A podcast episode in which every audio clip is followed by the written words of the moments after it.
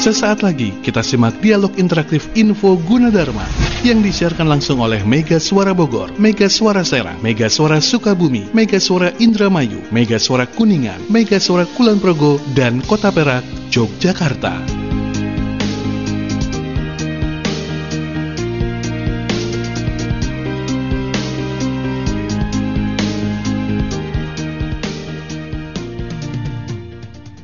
Assalamualaikum warahmatullahi wabarakatuh. Selamat pagi, hari Rabu, ketemu lagi jam sembilan pagi pastinya di Info U G bersama saya Mardika Adi ya. Selamat pagi juga buat sahabat Mega Suara yang ada di Bogor, Serang, Sukabumi, Indramayu, Kuningan, Kulon Progo, Kota Perak, Yogyakarta. Juga yang mendengarkan via U G Radio dan menyaksikan langsung via U G T V dan M G S T V ya. Alvin sudah siap di Studio Gunadarma. Selamat pagi Alvin. Selamat pagi Dika. Alvin, nah, gimana kabarnya Alvin? Kabarnya baik. Siap. Pagi hari ini apa yang bakal kita obrol ini? Uh, kita mau ngobrol-ngobrol tentang uh, salah satu program studi yang ada di Universitas Gunadarma, yaitu hmm? tentang teknik komputer. Wah, ini West. cocok nih. Emang ngerti? Enggak, makanya kuliah. Enggak, sama cuma buang doang ya. Lama. Baiklah Alvin, silakan kalau begitu. Oke, baik. Ada Mardika Adi dan juga di Bogor dan juga teman-teman di tujuh stasiun Radio Mega Suara Network yang tersebar di tiga provinsi, juga yang sedang mendengarkan di U G Radio. Termasuk Anda yang sedang menyaksikan uh, program ini melalui uh, T V digital. Ada dua T V digital yang bisa Anda saksikan. Yang pertama adalah di U G T V di channel lima puluh empat U H F Digital, yaitu wilayah Jabodetabek. Sementara untuk Anda yang ada di Sukabumi Raya, kota dan kabupaten, Anda bisa saksikan program uh, Info Gunadarma di tiga puluh dua U H F Digital melalui M G S T V. Nah, hari ini kita akan ngobrol-ngobrol, kita akan uh, bincang-bincang tentang salah satu program studi yang ada di Universitas Gunadarma, yaitu tentang teknik komputer. Dan di depan saya sudah hadir ada Ibu Doktor Diah Cita Irawati S Si M M. Apa kabar Bu Diah? Alhamdulillah, selamat pagi Mas Alvin, sehat selalu. Alhamdulillah, waktu itu kita nggak sempat ketemu di acara Bincang-Bincang Gunadarma karena pandemi ya Bu ya? Ya, awal uh, pandemi. Awal pandemi, harusnya datang ke Bogor, siaran di Bogor, cuman Bu Diah, eh, kita dipisahkan oleh pandemi. Jadi ngobrol-ngobrolnya via telepon. Via telepon. Ah, kalau sekarang via daring. Daring. Dapat eh, kesempatan ketemu ya, ya langsung. Iya, daring di tujuh radio dan juga dua T V. Ibu Diah tentang teknik komputer. Kalau kalau kalau Ibu Diah sehari-hari kegiatannya di Gunadarma selain ngajar ada kegiatan-kegiatan lain? Uh, saya di apa namanya di bagian ujian ya, jadi uh, ada ujian utama namanya. Mm-hmm. Jadi ada mata kuliah yang memang menjadi ciri dari setiap jurusan dan itu diujikan uh, terlebih dahulu sebelum ujian-ujian uh, mata kuliah lainnya. Oke gitu, ya. Oke. Jadi mata kuliah ut- utama. Ma- mata kuliah utama. Nah kalau tadi saya sebutkan bahwasannya Bu Diah ini adalah konsentrasinya di teknik komputer, benar atau tidak? Benar. Nah teknik komputer itu sebenarnya uh, apa sih Bu? Kan ada istilah, ini adalah satu uh, salah satu bagian dari F I K T I ya, Fakultas Ilmu Komputer dan Teknologi Informasi. Salah satunya adalah teknik komputer. Bisa dijelaskan lebih rinci? Oh ya, terima kasih Mas Alvin. Saya coba untuk uh, jelaskan mm-hmm.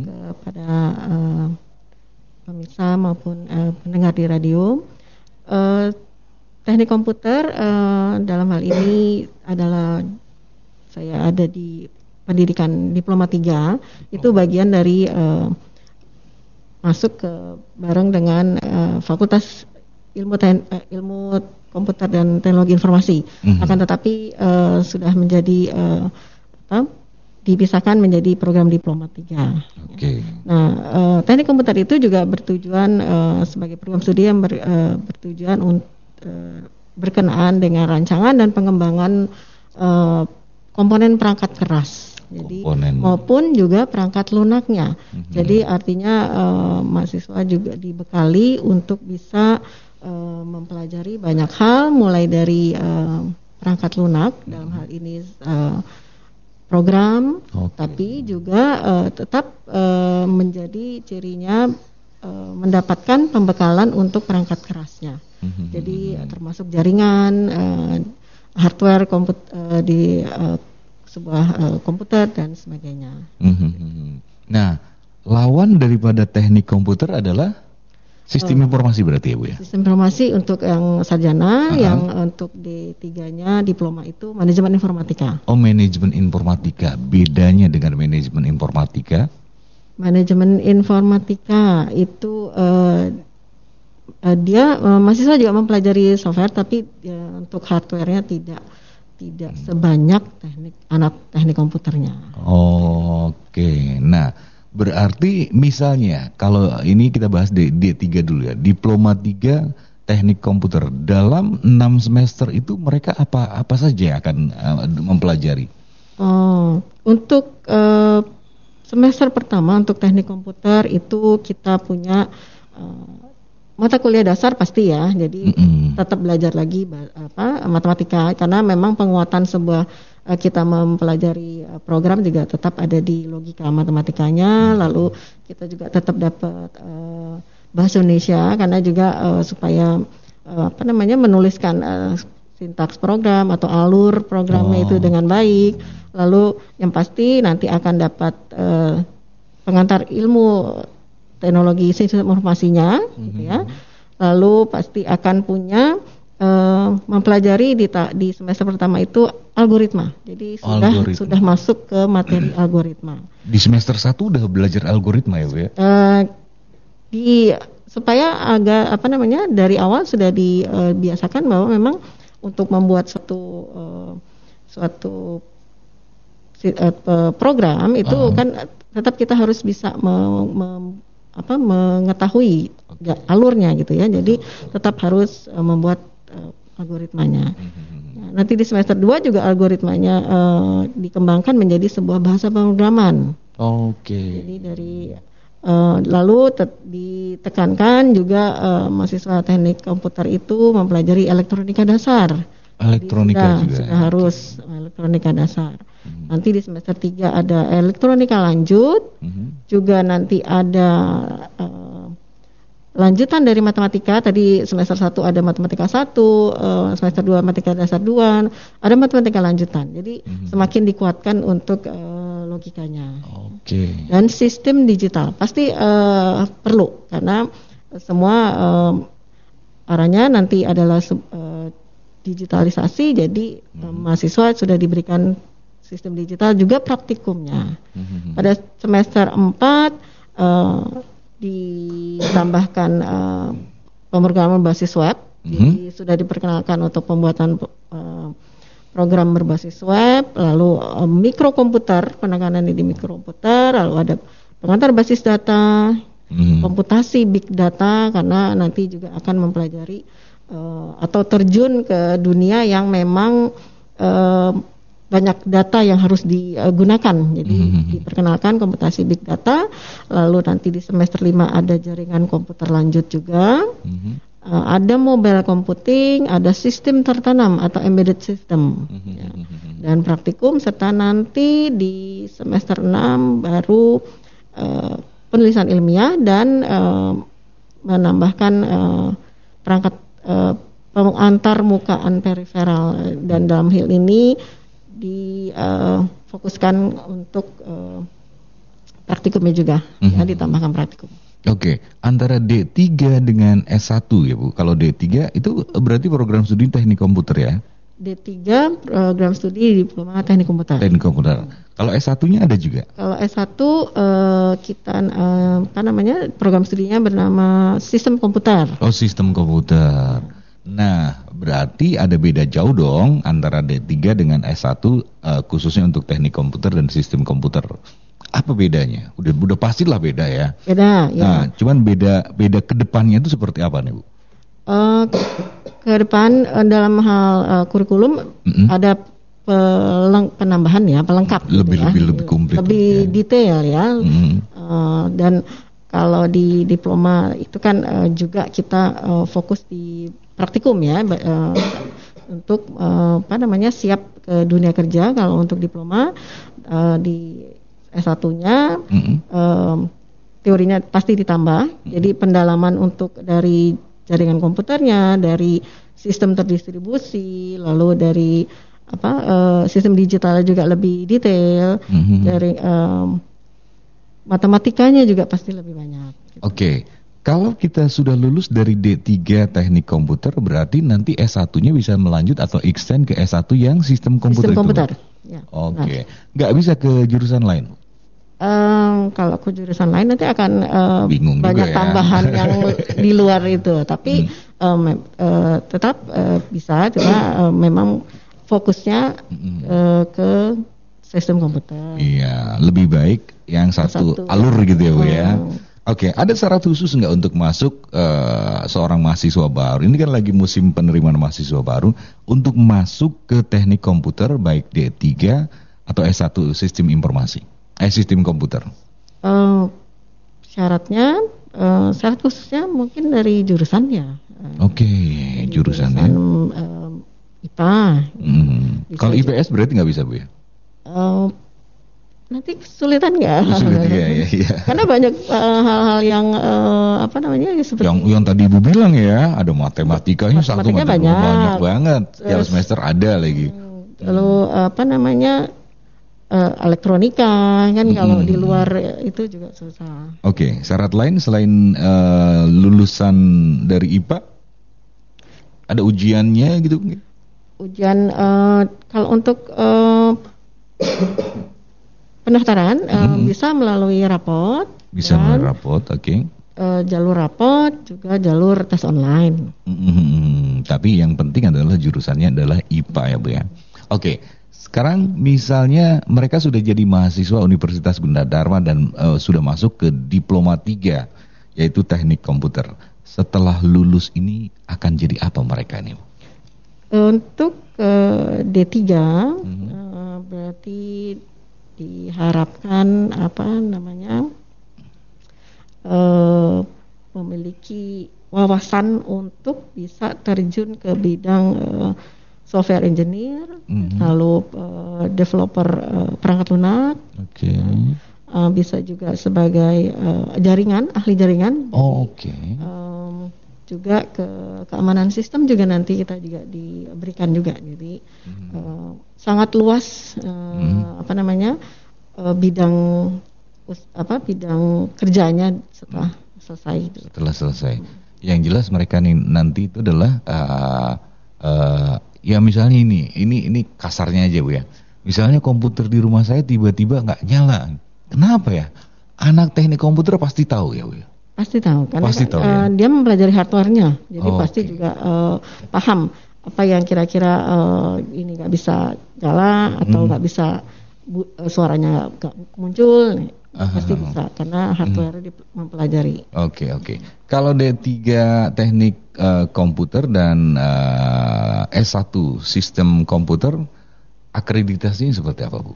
Akreditasinya hmm. untuk D tiga A. A. Hmm. Untuk uh, S satu S satunya uh, akreditasi A juga, A juga. Mm-hmm. Karena semua uh, sudah sudah ada uh, sudah A. Rata-rata sudah A, baik baik uh, baik institusi maupun fakultas dan juga program, program studinya, studi. Betul. Nah, sekarang uh, mereka ini adalah masuk ke teknik komputer D tiga. Ada kegiatan-kegiatan di luar di luar di luar uh, akademik nggak? Misalnya ada ada fasilitas yang diberikan oleh Gunadarma, mereka akan belajar tentang di, lab, di laboratorium, kemudian mereka juga didukung oleh komputer-komputer yang super canggih untuk proses pembelajaran itu. Oh ya, pasti kita mm-hmm. uh, banyak uh, apa, fasilitas yang sudah disiapkan untuk mahasiswa mm-hmm. untuk mengembangkan dan juga me, apa melaksanakan kurikulum ya. Mm-hmm. Dari lab uh, sudah diberikan lab yang uh, sangat baik. Mm-hmm. Ya. Lalu uh, laboratoriumnya juga sudah ditunjang untuk uh, peralatan yang uh, cukup mm-hmm. lengkap, mm-hmm. gitu ya. Jadi uh, mudah-mudahan insya Allah semua juga uh, terpenuhi untuk kebutuhan uh, mahasiswa. Ke, uh, untuk keperluan mahasiswa ya, terutama di, di, di uh, untuk mendukung pembelajaran mereka khususnya adalah di teknik komputer.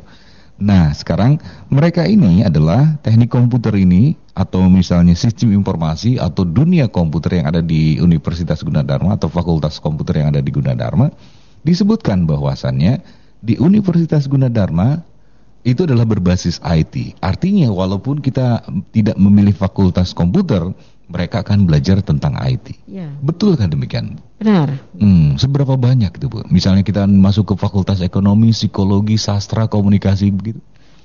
Karena semua uh, bidang ilmu uh, tetap uh, arahnya teknologi informasinya. Teknologi. Sehingga setiap uh, program studi pun hmm. dibekali uh, mata kuliah yang uh, menjadi uh, penguat ya. hmm. uh, Ekonomi, psikologi itu tetap uh, kita uh, masukkan uh, mata kuliah yang uh, mendukung untuk uh, teknologi informasi tersebut. hmm. Jadi, beberapa uh, semester di, dan praktikumnya juga. hmm. Ya, karena semua uh, tidak bisa dipungkiri bahwa memang yeah, semua bidang betul. harus uh, ter fokus ke teknologi informasi tersebut. Iya, iya, iya. Pakai, terutama yang masa-masa seperti ini. Ah, oke. Okay. Itu artinya bahwasannya tidak hanya di jika mahasiswa baru memilih jurusan komputer, udah pasti belajar komputer. Tapi yang lain-lainnya, program studi yang lain, udah, udah otomatis mereka juga belajar dapat, ya, Bu ya. Dapat. Termasuk algoritma begitu kan, dapat. sistem pemrograman dan lain sebagainya ya.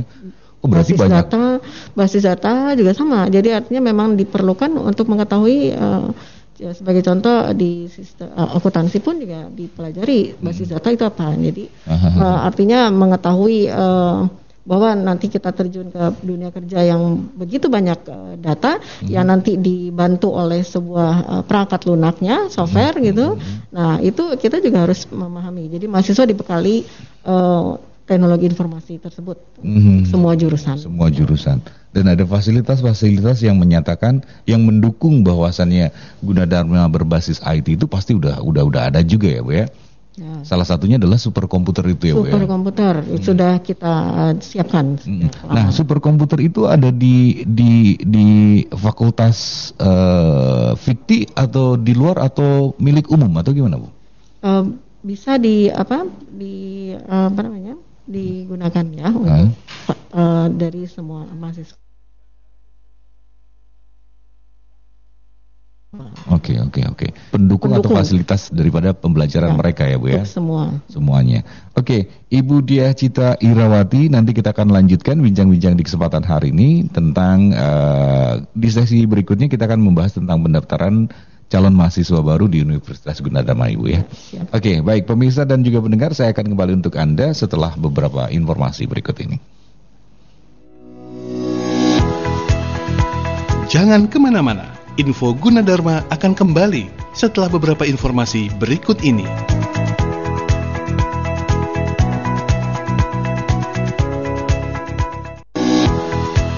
Kita kembali di Info Gunadarma. Kembali lagi di Info U G. Pagi hari ini ada Mardika Adi yang masih menemani Anda ya, yang ada di Bogor, Serang, Sukabumi, Indramayu, Kuningan, Kulon Progo, Kota Perak, Yogyakarta. Juga ada yang mendengarkan di U G Radio dan menyaksikan langsung di U G T V dan M G S T V ya. Ada Alvin di Studio Gunadarma. Pagi hari ini kita ngobrolin soal jurusan teknik komputer. Nah, ada Kang Robi nih di Bogor, Alvin, yang bertanya ya. Iya. Apakah lulusan S M K itu bisa masuk ke jurusan teknik komputer di Gunadarma? Itu pertanyaannya. Silakan Alvin. Oke, baik. Terima kasih Mardika Adi. Dan langsung saja ke narasumber Ibu Doktor Diah Cita Irawati S Si M M. Ada pertanyaan Ibu yang, yang tadi saya bilang kali antara I P A dan I P S tadi. Nah sekarang S M K nih. Apakah eh, Pak Robi di Bogor, selamat pagi menjelang siang.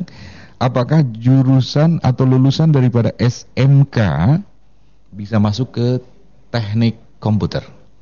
Uh, ya, terima kasih Mas Alvin juga Pak Robi di Bogor atas pertanyaannya.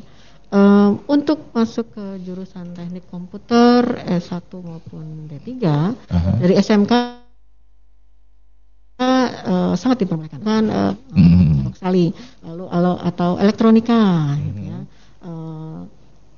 kan ada tuh di S M K juga uh, jurusannya seperti untuk yang mau jaringan, nah itu juga uh, apa hmm. sangat sangat bagus. Oke, okay, jadi tergantung lulusan S M K-nya ya. Kalau pariwisata? Pariwisata uh, ka, uh, masuk sosial kalau nggak salah itu ya. Humaniora ya. Humaniora uh, betul betul betul. Multimedia masih bisa ya Bu ya. Masih bisa, multimedia uh, sangat uh, sangat sangat memungkinkan. Oke, okay, itu Pak Robi ya, Pak Robi di Bogor. Uh, lulusan S M K untuk masih masuk ke teknik komputer sangat bisa, tapi tergantung jurusannya juga. Ah, sebidang. Oke, okay, gitu. Kalau misalnya penasaran, silahkan telepon juga boleh di seribu lima ratus satu lima nol nol satu lima delapan atau di online chat di pendaftaran juga boleh. Nah, sekarang kita masuk ke pendaftaran mahasiswa baru. Apa yang terjadi sekarang ini Bu? Kalau kemarin-kemarin kan bisa datang langsung ke kampus, ke counter-counter pendaftaran. Tapi setelah pandemi kemarin, pendaftaran online. online. Sekarang kayaknya udah agak-agak landai, ada agak-agak reda nih pandeminya. Apakah bisa datang langsung atau masih tetap online, menerapkan online pendaftaran? Hmm, ya. Hmm. Untuk uh, pendaftaran mahasiswa baru, saat ini... Hmm. Uh, kami membuka uh, apa bisa datang langsung bisa, datang bisa langsung. Secara online, tetapi dalam hal uh, datang langsung uh, tetap uh, apa, melakukan prokes ya, protokol kesehatannya. Hmm. Tapi tentu saja pendaftarannya tetap uh, secara online, artinya nah pada saat uh, nanti memasukkan uh, data-data hmm. itu tetap uh, melalui uh, apa web pendaftarannya gitu. Da, oh, yang panitianya memandu. Oh. Jadi, jadi misalkan uh, kalau dari rumah mungkin ada yang ada yang bingung untuk uh, ada yang masih perlu ditanyakan langsung, mungkin hmm. bisa datang. Tapi, hmm. tapi tetap nanti pendaftaran secara online atau hmm. memasukkan data-datanya secara online. Oh, artinya kalau datang ke sini nggak bisa langsung pendaftaran secara manual, eh apa secara, secara tulis, gitu. ya, tulis enggak nah, ya? Enggak, tetap, tapi tetap uh, diarahkan untuk atau dibantu untuk dipandu, pendaftaran. Uh, untuk uh, dibantu hmm. untuk mengisinya hmm. data apa saja, lalu uh, mungkin ada pertanyaan lah, tambahan. Hmm. Akan tapi dari online pun juga sudah sangat Uh, informatif ya. mm-hmm. uh, apa namanya alurnya. Oke, okay, proses pendaftaran online Ibu, syaratnya apa aja?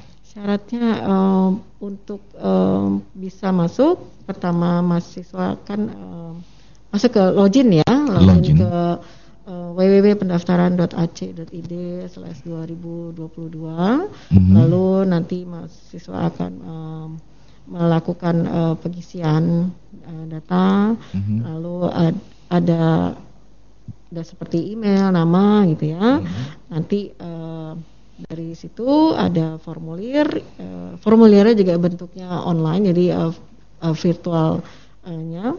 Lalu ada untuk uh, memasukkan uh, mendapatkan virtual account untuk mm-hmm. formulir pendaftarannya. Gitu. Oh, formulir pendaftarannya. Uh, dari formulir uh, virtual account untuk pendaftaran uh, nanti itu di apa? dilakukan pembayarannya, baru nanti bisa login untuk memasukkan data-data uh, yang lengkapnya.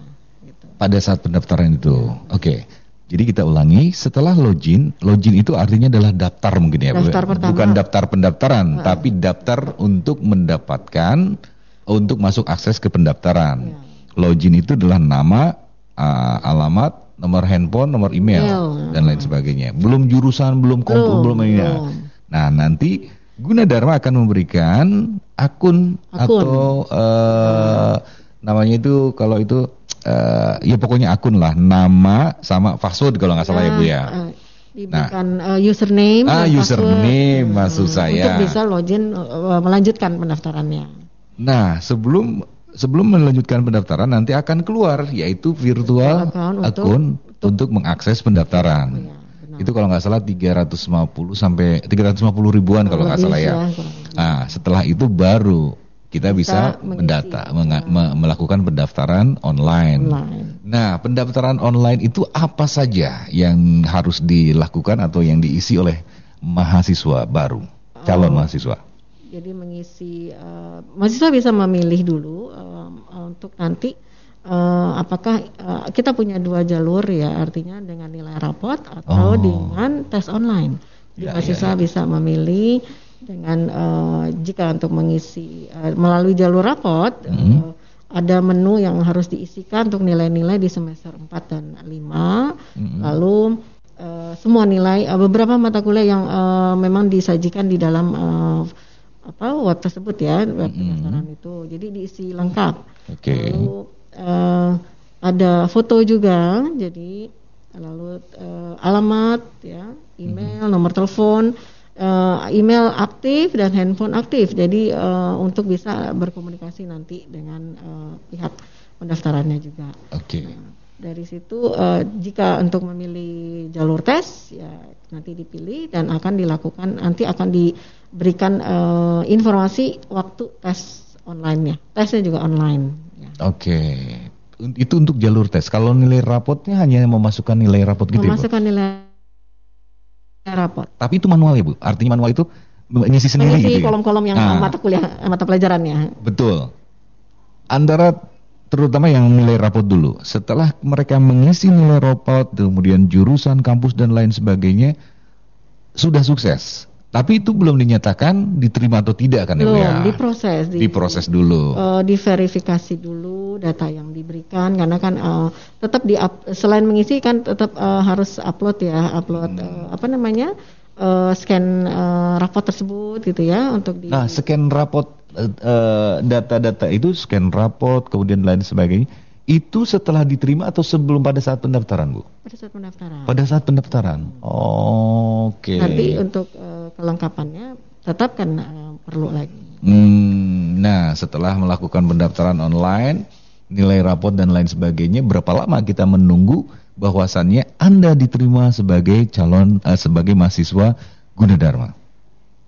Uh, untuk waktu uh, mungkin sekitar satu uh, sampai dua minggu ya. Satu sampai dua minggu. Karena kan harus diverifikasi nilai rapotnya. Dan banyak juga. Dari ya. uh, unggahan uh, file rapotnya juga harus dilihat gitu ya. Mm-hmm. Um, apa namanya? Kita harus periksa satu-satu karena kan uh, kadang-kadang ada uh, input antara melakukan input dengan uh, yang di apa scan itu di file rapotnya kan mungkin uh, bisa salah gitu. Oke. Okay. Oh, tetap harus uh, diverifikasi dulu dan disesuaikan mm-hmm. dengan uh, apa uh, nilai. Jadi kita kita olah jadi uh, nilainya lalu dengan uh, kita melihat uh, jurusan yang dipilih. Oke oke oke. Setelah itu nanti pengumuman atau dinyatakan mahasiswa itu diterima atau tidaknya melalui email atau gimana, Bu?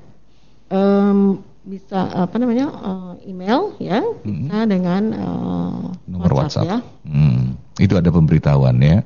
Nah setelah itu berarti mereka sudah diterima. Apa yang harus dilakukan oleh mahasiswa pada saat ada atau mendapat notifikasi dari email atau WhatsApp diterima sebagai mahasiswa Gunadarma? Uh, jadi gini uh, untuk uh, hasil uh, bisa yang yang lebih cepatnya mungkin ya mm-hmm. uh, calon mahasiswa juga uh, bisa cek berkala ke, oh bisa juga karena kan uh, punya username sama password tadi jadi bisa masuk untuk melihat hasil seleksi gitu kan ya. Oh, oke okay. Jadi dari situ juga kelihatan gitu ya. Oke oke oke. Jadi dicek berkala nanti uh, terlihat di hasil seleksinya diterima di jurusan apa dan akan muncul uh, virtual account untuk pembayaran perkuliahannya. Oke oke oke. Siap. Nah setelah itu baru mereka diterima sebagai mahasiswa uh, Gunadarma ya. Itu apa pada saat uh, mereka diterima sebagai mahasiswa Gunadarma ada ada ketentuan atau syarat-syarat nggak? Setelah dinyatakan menjadi uh, mahasiswa diterima gitu loh. Oh nanti uh, ada lanjutan. Ada lanjutan uh, ya. Ada tes kesehatan. Oh. Jadi, uh, lalu ada unggah mengunggah ijazah nanti kan mungkin. Uh, Yang ijazah belum keluar.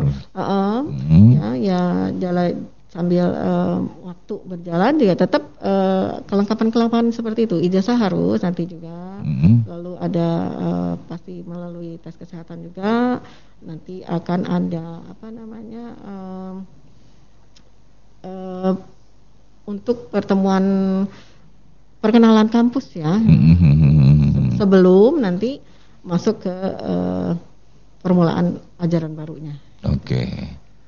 Jadi ada proses pendaftaran, setelah pendaftaran ada proses daftar ulang, daftar ulang. setelah daftar ulang itu adalah yang tadi Ibu Cita uh, sebutkan, mengunggah atau menyertakan ijazah, kemudian nilai rapot asli dan lain sebagainya dan sebagainya, termasuk pembayaran kuliah ya Bu ya. Nah setelah itu daftar ulang, baru ada pengenalan kampus yang P P K M B itu ya Bu ya. Oke, P P K M B itu adalah uh, proses pendaftaran di Universitas Gunadarma. Tapi jangan lupa seperti yang Ibu Cita jelaskan, jangan sampai nunggu, seca- dicek secara berkala juga boleh. Ya. Gunakan fasilitas online chat juga bisa ya Bu ya? Bisa, dengan online chat hmm. uh, bisa di, langsung masuk ke web pendaftarannya untuk cek berkala. Ya, hmm. ya tetap uh, tadi untuk diingat mengingatkan kembali, memang hmm. setelah pembayaran tetap harus melakukan daftar ulang. Hmm. Untuk yang uh, apa tata tertib juga tata, harus diisi. Betul. Tertib kampus. Jadi uh, bagian dari daftar ulang itu uh, mas, calon mahasiswa juga mengisi tata tertib kampus. Jadi tanda tangani orang tua, artinya juga orang tua mengetahui uh, aturan uh, perkuliahan apa uh, dunia kampus di Gunadarma ini. Mm-hmm. Ditambah tadi juga mengunggah uh, pembayarannya, ya mm-hmm. bukti pembayaran dan uh, kelengkapan lainnya. Oke, okay. uh, kalau pada saat pendaftaran, ini kan saya sering dengar bahwasannya uh, Gunadarma memberikan fasilitas-fasilitas seperti yang namanya beasiswa tuh ya, baik akademik atau non akademik. Seperti kemarin memberikan beasiswa kepada mereka paduan suara, kemudian yang jago cat, uh, pemenang catur dunia, dan masih banyak yang lain-lainnya. Nah, kalau pada saat pendaftaran ada nggak? Bukan beasiswa kali ya, istilahnya mungkin diskon atau potongan-potongan? Potongan, potongan biaya kuliah. Oke, potongan biaya kuliah. Itu syaratnya bagaimana untuk mendapatkan potongan? Uh, jadi uh, nanti di dalam uh, virtual pembayaran, virtual card pembayarannya sudah muncul. Sudah muncul ya? Jadi ada apa uh, biaya yang seharusnya dan biaya potongannya. Sehingga nanti biaya yang dikeluarkannya akan uh, uh, dikurangi yang muncul. Nah, untuk mendapatkan potongan itu ada syarat nggak? Harus pinter kah? Harus Lalu, bagaimana? Uh, di dalam pendaftaran, uh, dalam sistemnya sudah. Mm-hmm. Tapi kalau nanti misalnya sudah jadi uh, mahasiswa, itu ada banyak uh, banyak apa jalur ya untuk mm-hmm. mendapatkan beasiswa. Oke, okay. baik baik. Terima kasih Ibu uh, Diah Cita Irawati. Kita masih punya segmen Bu. Nanti kita lanjutkan tentang fasilitas-fasilitas yang ada di Universitas Gunadarma. Karena ini sudah banyak mahasiswa yang diterima, mahasiswa baru yang diterima di Gunadarma, masih bingung juga yang tadi Bu Diah bilang kan, harus tanda tangan apa syarat apa eh, orang tua, tata tertib dan lain sebagainya. Jangan sampai nanti pada saat masuk kuliah di Gunadarma salah masuk kampus. Harusnya ke kampus Depok, dia malah ke Cengkareng. Oke Bu, nanti kita lanjut ya. Dan pemirsa dan juga pendengar, saya akan kembali untuk Anda di Info Gunadarma setelah beberapa informasi informasi berikut ini. Jangan kemana-mana, Info Gunadarma akan kembali setelah beberapa informasi berikut ini.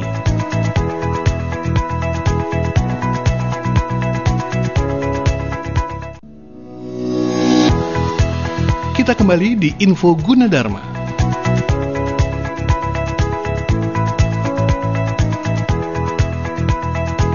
Sesi terakhir di Info U G ya. Jadi buat Anda yang baru saja mendengarkan ya, mungkin ada di Bogor, Serang, Sukabumi, Indramayu, Kuningan, Kulon Progo, Kota Perak, Yogyakarta, atau mendengarkan via U G Radio, atau malah menyaksikan langsung di U G T V dan M G S T V. Ini sesi terakhir. Ada Alvin di studio Gunadarma. Alvin, ada lagi pertanyaan dari sahabat Mega Suara yang ada di Tangerang nih kali ini ya. Mm-hmm. Ada Aan di Tangerang, ini nanya spesifik banget nih, berapa biaya kuliah jurusan teknik komputer di Gunadarma, dan apakah setiap jurusan itu berbeda biayanya? Itu pertanyaannya Alvin. Oke, baik, terima baik. kasih. Silakan Alvin. Ada Aan, Aan di Tangerang.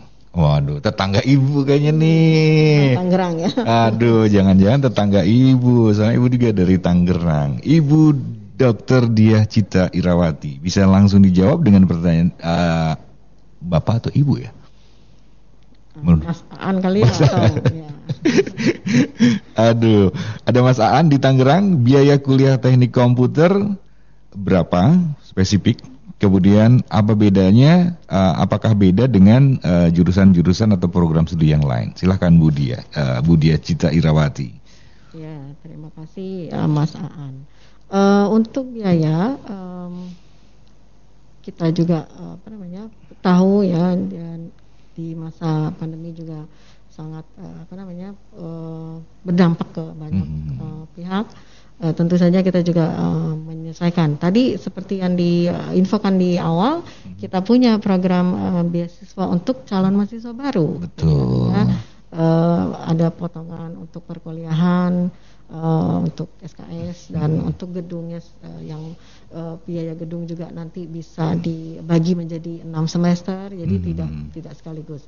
Jadi uh, Mas Aan uh, tidak perlu apa namanya khawatir. Bisa uh, nanti dilihat bahwa kita juga me- menyesuaikan dengan kondisi. Ya. Hmm, Oke, okay. Itu adalah uh, biaya. Tapi sekarang memang biaya S D, S M P terutama yang swasta juga mahal ya Bu ya. Ya. Ada yang jutaan lah, begitulah begitu. Di awal-awalnya, apalagi sekolah-sekolah yang ini apa, yang jurusan-jurusan khusus S D, S M P karena mungkin ada pendidikan, pendidikan tambahan pendidikan lainnya ya. Hmm. Tapi hasilnya ya. Luar biasa ya Bu ya. Oke, okay, itu adalah Pak An, uh, jawabannya dari Ibu Diah tentang biaya kuliah di teknik komputer. Kalau dengan jurusan lain beda teknik komputer? Uh, mungkin ada perbedaan, ada perbedaan. sedikit ya, karena tetap uh, mengacu ke apa namanya, seperti apakah dia memang memerlukan banyak laboratorium, okay. ya, atau hanya beberapa laboratorium saja, itu hmm. juga uh, menjadi apa namanya. Uh, perbedaannya. Hmm, ya, ya, ya. Oke, nah sekarang Bu, nah kita lanjut. Tadi pendaftaran sudah selesai dan sekarang sudah masuk ke perkuliahan. Yang tadi Ibu Cita katakan di awal pendaftaran kita juga sudah memberikan, Gunadarma juga sudah memberikan yang namanya potongan oh, harga. Ya. Kemudian pada saat kuliah juga Gunadarma akan memperhatikan mahasiswa-mahaswa berprestasi. Baik prestasi dari nilai pendidikannya ataupun non pendidikan atau akademik ya. Seperti apa nih fasilitas yang diberikan, terutama untuk beasiswa? Untuk beasiswa kita uh, punya fasilitas, kalau dari gedung kita banyak ya, kampus hmm. juga kita memiliki kampus uh, Depok ya, Margonda, lalu uh, Kelapa Dua itu masuk ke uh, wilayah Depok ya, jadi kampus Depok. Hmm. Lalu kita juga punya uh, kampus di Uh, teman-teman yang di Tangerang itu kita bisa uh, kita punya kampus Karawaci. Mm-hmm. Lalu um, teman-teman yang dari Bekasi kita juga punya kampus Kalimalang. Kalimalang ya. Dan Cengkareng juga kita punya uh, mm. kampus di Cengkareng. Artinya mm. dari fasilitas uh, kampus kita bisa memenuhi uh, teman-teman Jabodetabek. Jadi uh, mm. aksesnya mudah gitu ya. Yeah, yeah. Selain itu fasilitas pendukung lainnya, kita punya perpustakaan mm-hmm. di setiap kampus, ya.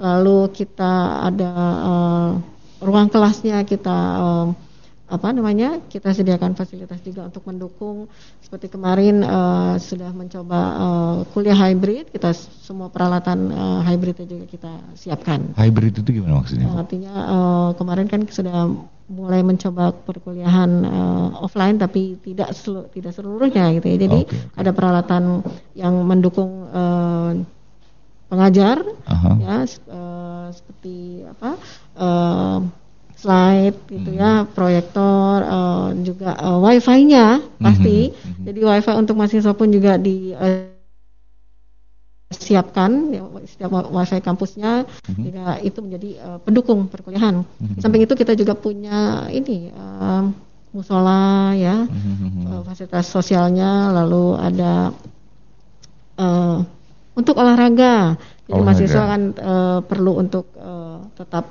uh, semangat, jadi uh, diberikan fasilitas uh, untuk olahraga okay, ya, okay. di kampus uh, H ini mm-hmm. Kelapa Dua. Oke, okay. kalau kalau Gunadarma sendiri sering enggak Bu melakukan kerjasama kerjasama baik dalam uh, negeri ataupun luar negeri? Oh sangat, uh, uh, kita uh, uh, banyak meng- apa melakukan kerjasama di nasional maupun internasional.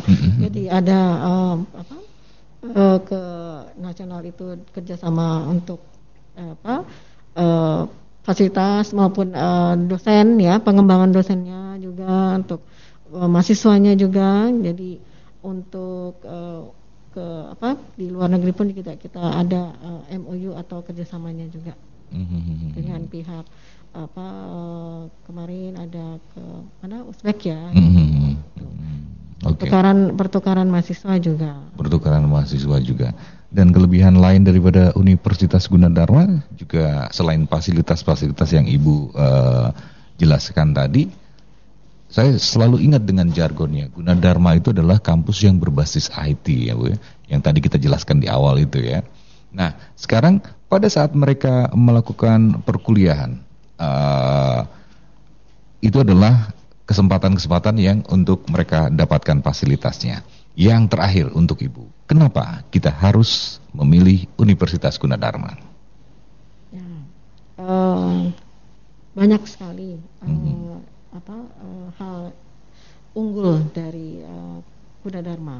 Yang pertama dari segi akreditasi mm-hmm. ya.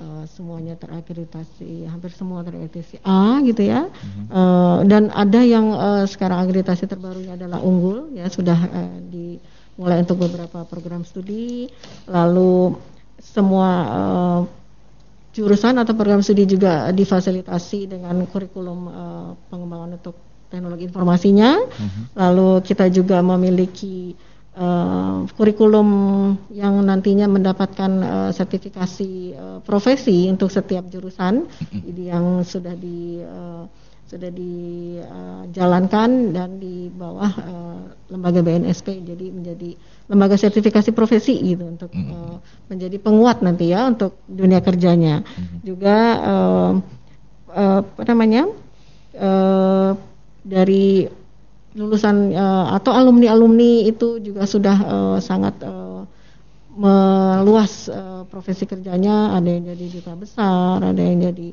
direktur, ada yang uh, sangat uh, cakap di bidang tele- telekomunikasi dan sebagainya. Itu menjadi faktor unggulan untuk uh, teman-teman uh, bis, uh, memilih dan percaya uh, berkuliah di Gunadarma, sehingga menjadi amanah kita untuk bisa membantu uh, mahasiswa dan uh, bareng-bareng juga mengembangkan uh, sumber daya manusia di Indonesia ini. Oke, baik. Ibu Doktor Diah Cita Irawati S Si M M, terima kasih. Kita ketemu di lain kesempatan. Kapan-kapan kita di Bogor aja ya Bu ya. Oh, boleh ya. Untuk bisa, karena kita punya uh, Bogor juga ya. Iya, nah. Betul.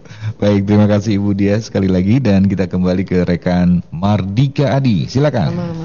Terima kasih Alvin ya. Terima kasih juga buat sahabat Mega Suara yang ada di Bogor, Serang, Sukabumi, Indramayu, Kuningan, Kulon Progo, Kota Perak, Yogyakarta. Juga terima kasih buat yang mendengarkan langsung di U G Radio dan menyaksikan langsung di U G T V dan M G S T V. Insyaallah Info U G ada lagi di hari Sabtu jam sembilan pagi. Saya Mardika Adi. Selamat pagi. Wassalamualaikum warahmatullahi wabarakatuh. Info Gunadarma yang disiarkan langsung oleh Mega Suara Bogor, Mega Suara Serang, Mega Suara Sukabumi, Mega Suara Indramayu, Mega Suara Kuningan, Mega Suara Kulon Progo, dan Kota Perak, Yogyakarta. Dengarkan terus Info Gunadarma di Mega Suara Network setiap hari Rabu dan Sabtu jam sembilan pagi.